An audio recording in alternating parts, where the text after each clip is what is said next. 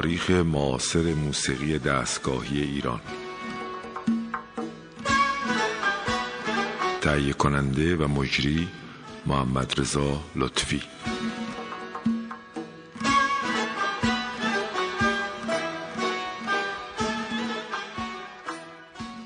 سلام بر شنوندگان عزیز رادیو فرهنگ که به برنامه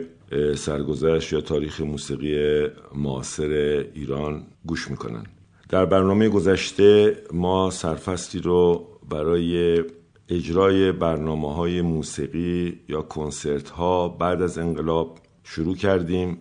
و از چند فعالیت گروه شیدا و گروه عارف که مجموعه چاوش رو تشکیل می‌دادن صحبت کردیم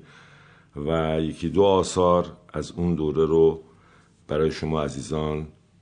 پخش کردیم. در ادامه این سرتیتر امروز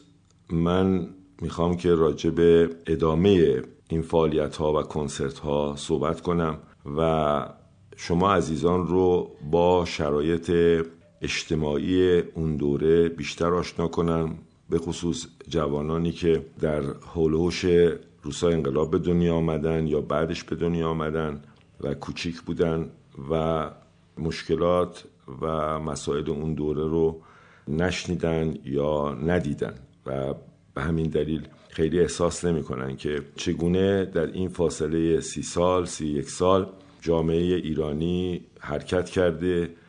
و سازندگی ها و تولیدات علمی فرهنگی و هنری داشته و لازمه که ما بتونیم در اصل واقع بینانه به مسائل حرکت های اجتماعی و اتفاقاتی که در زمینه های فرهنگی و هنری افتاده توجه داشته باشیم و مسئله موسیقی رو هم با این نگاه بررسی بکنیم. قبل از اینکه من راجع به کنسرت بعدی گروه شیدا که در پالایشگاه نفت شهر ری اجرا شد که اون هم از حوادث خیلی فوقالعاده ما بود و تجربه فوقالعاده ما بود با طبقاتی که قشرها و یا لایه هایی که مدت ها بود که ما به صورت مستقیم با اونها در تماس نبودیم. اگرچه کارهای ما رو تا حدودی از رادیو و گاهی تلویزیون میشنیدن. هرچقدر که ما بعد از انقلاب به سمت جلو حرکت کردیم مشکلات هنری ما بالاخص در بخش موسیقی افزایش پیدا کرد. یکی از عللی که من می‌تونم به این مشکلات اشاره کنم منهای مشکلات شرعی که توضیحاشو در گذشته ها در همین برنامه من دادم. اما مسئله اصلی مسئله شکل گرفتن تشکیلات در ایران بود. هرچقدر که جناهای سیاسی جناهای سیاسی مذهبی و جناهای چپ و راست و میانه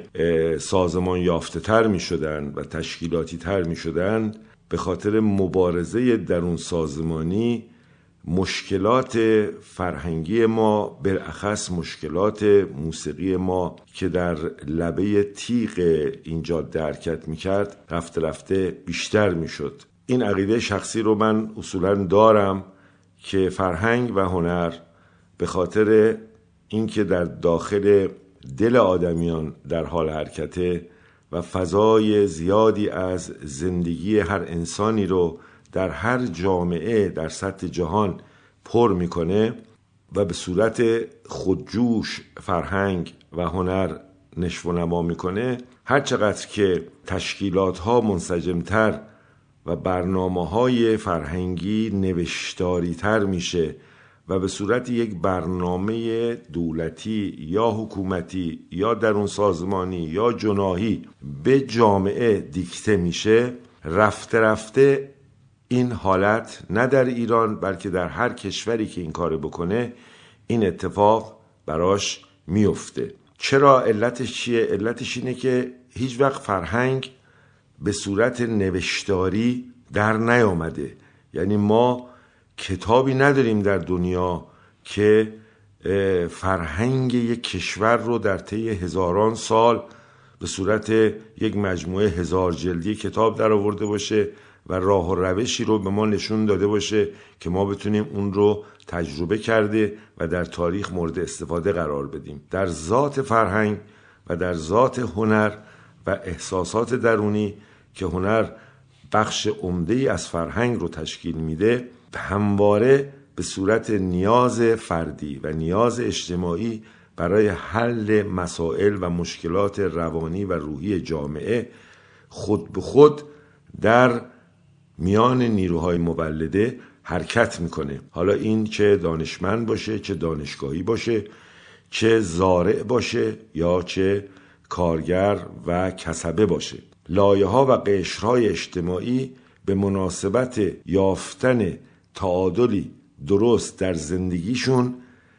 متکی میشن به مسائل فرهنگی و روابط فرهنگی و ارتزاق هنری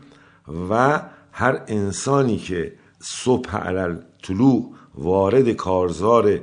مبارزه اجتماعی مبارزه برای زندگی و کار و تولید میشه خود به خود فرهنگ خودشو با خودش حمل می‌کنه و فرهنگ یک پدیده سیاله بلکه یک پدیده منجمد نیست یک پدیده سیاله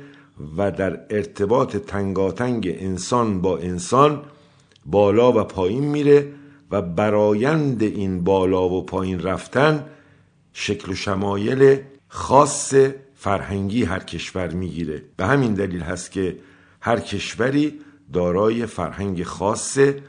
و هر کشوری دارای زائقه خاصه و اینگونه است که من عقیده دارم که فرهنگ نباید از بالا برای توده های مردم دیکته بشه و هنر هم باید در میان این اقیانوس فرهنگ به حرکت های خودجوش خودش ادامه بده و این مردم هستند که انتخاب می‌کنن و این مردم هستند که تشخیص میدن همینجور که سعدی و حافظ و مولانا و فردوسی رو در شعر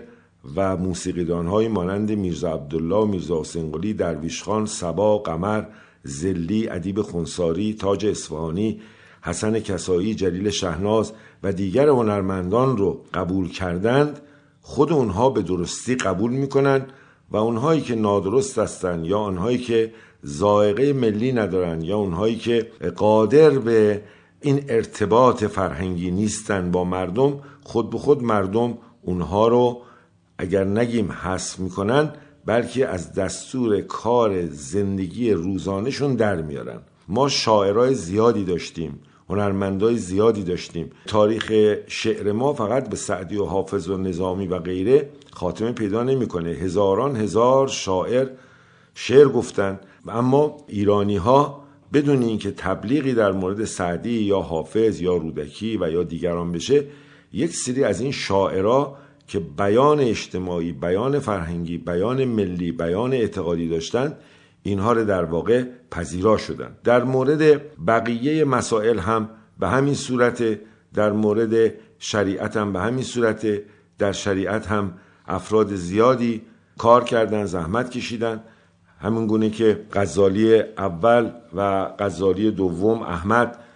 و دیگر افراد مانند ملادی سبزواری و غیره و افراد بارزی که در جنبش های اجتماعی شرکت کردند و نگران حال مردم بودن و سخن و حرفشون و عملشون با همدیگه یکی بوده مردم در واقع اونها رو پذیرا شدن و نامشان اگرچه هزار سال هم گذشته نامشان در لوح سینه یا زمیر آگاه و ناخودآگاه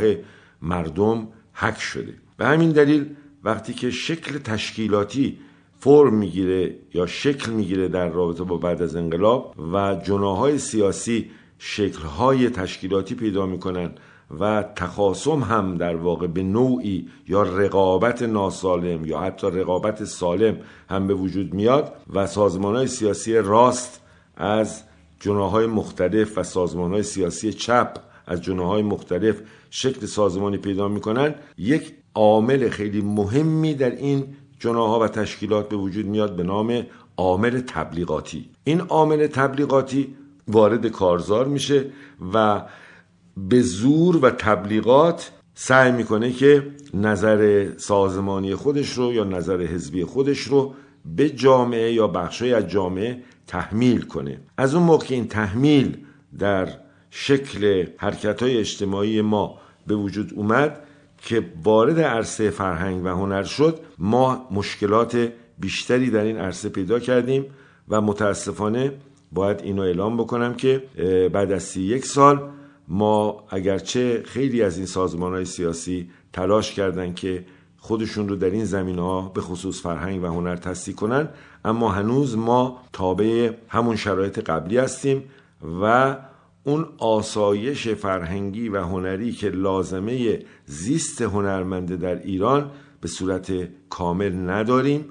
و به همین دلیل تولیدات ما در عرصه های موسیقی و در عرصه های هنری از حالت خودجوش و بیان اجتماعی و بیان درونی به یک فرمهای پیش ساخته شده مجازی در خیلی از عرصه تبدیل شده و بازار هنر مجازی صد راه بازار هنر واقعی شده که باید روی اینا کار کرد فکر کرد جلسه گذاشت کنفرانس گذاشت همایشایی برگزار بشه تا این مسائل باز بشه. در ادامه این داستان من از کنسرت پالایشگاه نفت شهر ری قرار بود صحبت کنم و قبل از اینکه وارد این صحبت بشم به یک قطعه موسیقی گوش می‌کنیم و بعد من برنامه رو پی می‌گیرم.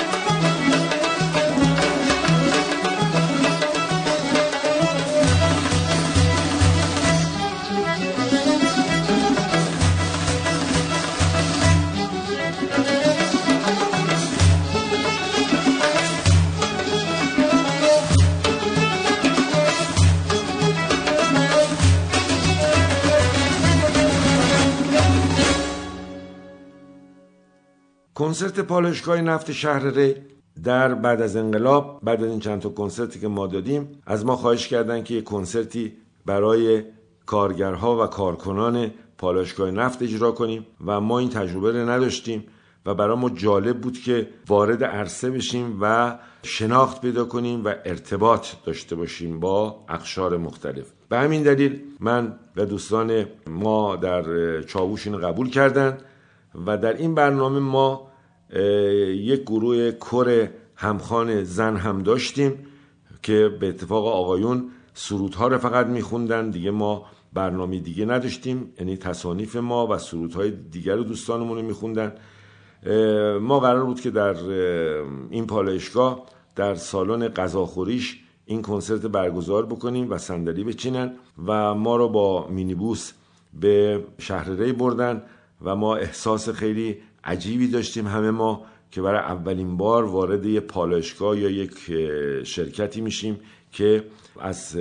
ابتدای کشف نفت در ایران و بعد داستانهای, داستانهای مبارزات ملی شدن نفت و غیره اینا رو خونده بودیم و دلمون می‌خواست که با این افراد آشنا بشیم. به خصوص اینکه در انقلاب در روزهای قبل از انقلاب پالایشگاه نفت کل ایران کارگرها و زحمتکشا و مهندساش به یک اعتصاب سراسری دست دادن و شیرای نفت رو بستن که این خودش کمک بزرگی بود در پیروزی انقلاب. یاد تمام این افراد رو که در اون دوره به شهادت رسیدن گرامی میداریم و به تمام خانواده ها و بازمانده هاشون هم وظیفه مندیم که تسلیت بگیم. وقتی وارد این کارخونه شدیم با اون فضای یه مقداری هم می‌دونین که پالشگاه نفت گازها اینها به بیجهت میسوخت و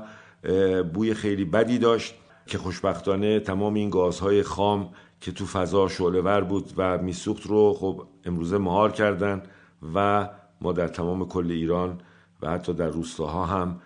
مردم می‌تونن از همون گازهایی که از بین می‌رفت امروزه استفاده شایانی ببرن. همیشه رست بر این بود یا رست بر این شد آروم آروم که در وقت نهار خب مثل سنت بازار مثل سنت طبیعی افراد که باز به صورت خودجوش مثلا بازاریا زور که وقت نماز بود بازار تعطیل می‌کردن و می‌رفتن. نمازشون رو در مسجد بازار یا در مسجد محل کسبشون میخوندن و برمیگشتن و نهاری میخوردن و چند ساعتی استراحت می‌کردن. ما در واقع باید برنامهمون رو در وسط این وقت میذاشتیم که به کارگرا و تولید کارگرا لطمه ای نخوره. به همین دلیل وقتی ما وارد شدیم نماز برگزار شده بود و یک روحانی هم داشت برای افراد صحبت می‌کرد سخنرانی می‌کرد که قرار بود که یک رو 20 دقیقه در واقع این سخنرانی طول بکشه که ما یک برنامه اجرا کنیم. ولی متاسفانه این برنامه هی طولانی شد طولانی شد و یه مقداری تنشن برای کارکنان به وجود اومد به خصوص اینکه باید به ما اونجا بعد از برنامه تدارک دیده بودن که چلو کباب کوبیده به ما بدن و آشپزخونه درگیر این مسائل بود و برای اینها هم یک واقعه خیلی عجیبی بود که رخ می‌داد که برای اولین بار یک گروه هنری جوان متخصص می‌خواستن بیان برای اینا موسیقی اجرا کنن و شاید نزدیک به پنجاه سال حداقل اونجا که من خبر دارم این اتفاق برای یه همچین کارخونه هایی یا همچین شرکت هایی به وجود نیامده بود. اونها هم خیلی خوشحال بودن و پرهیجان بودن و کار می‌کردن. به حال این برنامه برگزار شد با یه مقدار تنشن و نگرانی و هیچ فراموش نمی کنم برنامه خیلی تاثیرگذار بود و کارکنان و کارگرا از این موسیقی لذت زیادی بردن و برای قطع شناسی از ما ما رو دعوت کردن که در واقع ما اونجا غذا بخوریم صندلی های جمع کردن به صورت میز چیدن و من یه سری به آشپزخونه و سری به این کارگرا زدم دیدم با چه اشتیاق و با چه شوقی غذایی که خودشون در اصل. خب این غذا رو نمیخوردن برای ما تدارک دیده بودن و با زحمت زیاد همه ما اونجا غذا خوردیم و با یک خاطره بسیار بسیار زیبا و بیادماندنی تو ذهن اونجا رو ترک کردیم و این کنسرت یک تجربه خیلی خیلی بزرگی برای همه اعضای گروه شیدا بود و اگرچه باید اشاره کنم که بعضی از دوستان داخل اون پالایشگاه تلاش کردن که اعتراض کنن به اینکه چرا خانوما اومدن و می‌خونن و با اینکه این خانوما در واقع همهشون معجبه بودن و کور میخوندن با آقایون و ما برای اجرای سرود احتیاج داشتیم برای همخوان برای اینکه نمی‌تونستیم هم بزنیم هم بخونیم. خواننده سولو هم در واقع نداشتیم. به حال شرایط اون موقع شرایطی نبود که بتونن برنامه رو از هم بپاشونن و همه با عشق و با محبت و مهر با هم صحبت کردیم و بالاخره به یه توافق درست و اصولی رسیدیم. برنامه کنسرت بعدی ما برنامه بود که ما در گروه سندیکای بافندگان سوزنی اجرا کردیم. جالبه که این کنسرت خیلی متفاوت بود با بقیه کنسرت ها برای اینکه محلی برای کنسرت که وجود نداشت. ما یه دونه تالار رودکی سابق داشتیم که امروز تالار وحدت شده و دیگه ما سالن کنسرتی نداشتیم. یعنی یه سالن کنسرت بود دانشکده هنر زیبا که جو دانشگاه انقدر پرپیچ و خم بود و انقدر جناهای سیاسی و گروه های سیاسی زیاد بودن و با هم دیگه در تخاصم بودن و درگیری بودن. خیلی نمی‌شد اونجا کنسرت داد. فقط ما یه کنسرت رو در واقع گروه عارف اونجا اجرا کرد که من بعدا صحبت خواهم کرد. و ما بل اجبار در خیابان فکر کنم که لالزار بالا که پایین لالزار نو بود اونم لالزار بود در لالزار بالا بالای یک پشت بام پشت بام بزرگ ما کنسرت دادیم اصلا از عجایب و از شاید هفت عجایب افغانه یکیش همین بود. و در اون فضایی که بادم می‌زد و ما اونجا در سان سیستم گذاشتیم و برنامه اجرا کردیم. این برنامه شنیدم من البته. شنیدم که این برنامه به صورت ضبط VHS ضبط شده و چون باد و کولاک و اینا می اومد شعرها فرار می‌کرد باد می‌زد و اونجا ما این برنامه رو اجرا کردیم و تجربه خیلی خوبی بود با اینا. کنسرت بعدی ما کنسرت انجمن زرتشتیان بود که ما البته خیلی جلوتر دیگه کنسرت دادیم برای اینکه یه فاصله زیادی این وسط دیگه انقدر مشکلات زیاد شد و دیگه حرکت های ما انقدر کند شد که ما نمی‌توانستیم کنسرت ها رو برگزار بکنیم. و آخرین شاید میشه گفت آخرین کنسرت گروه شیدا کنسرت انجمن زرتشتیانه که ما برای اینکه خاطره این کنسرت دو مرتبه زنده بشه یکی از قطعات این کنسرت رو که از ساخته منه که آقای ناظری هنرمندی گرامی خوندن پخش می‌کنیم و متاسفانه با پخش این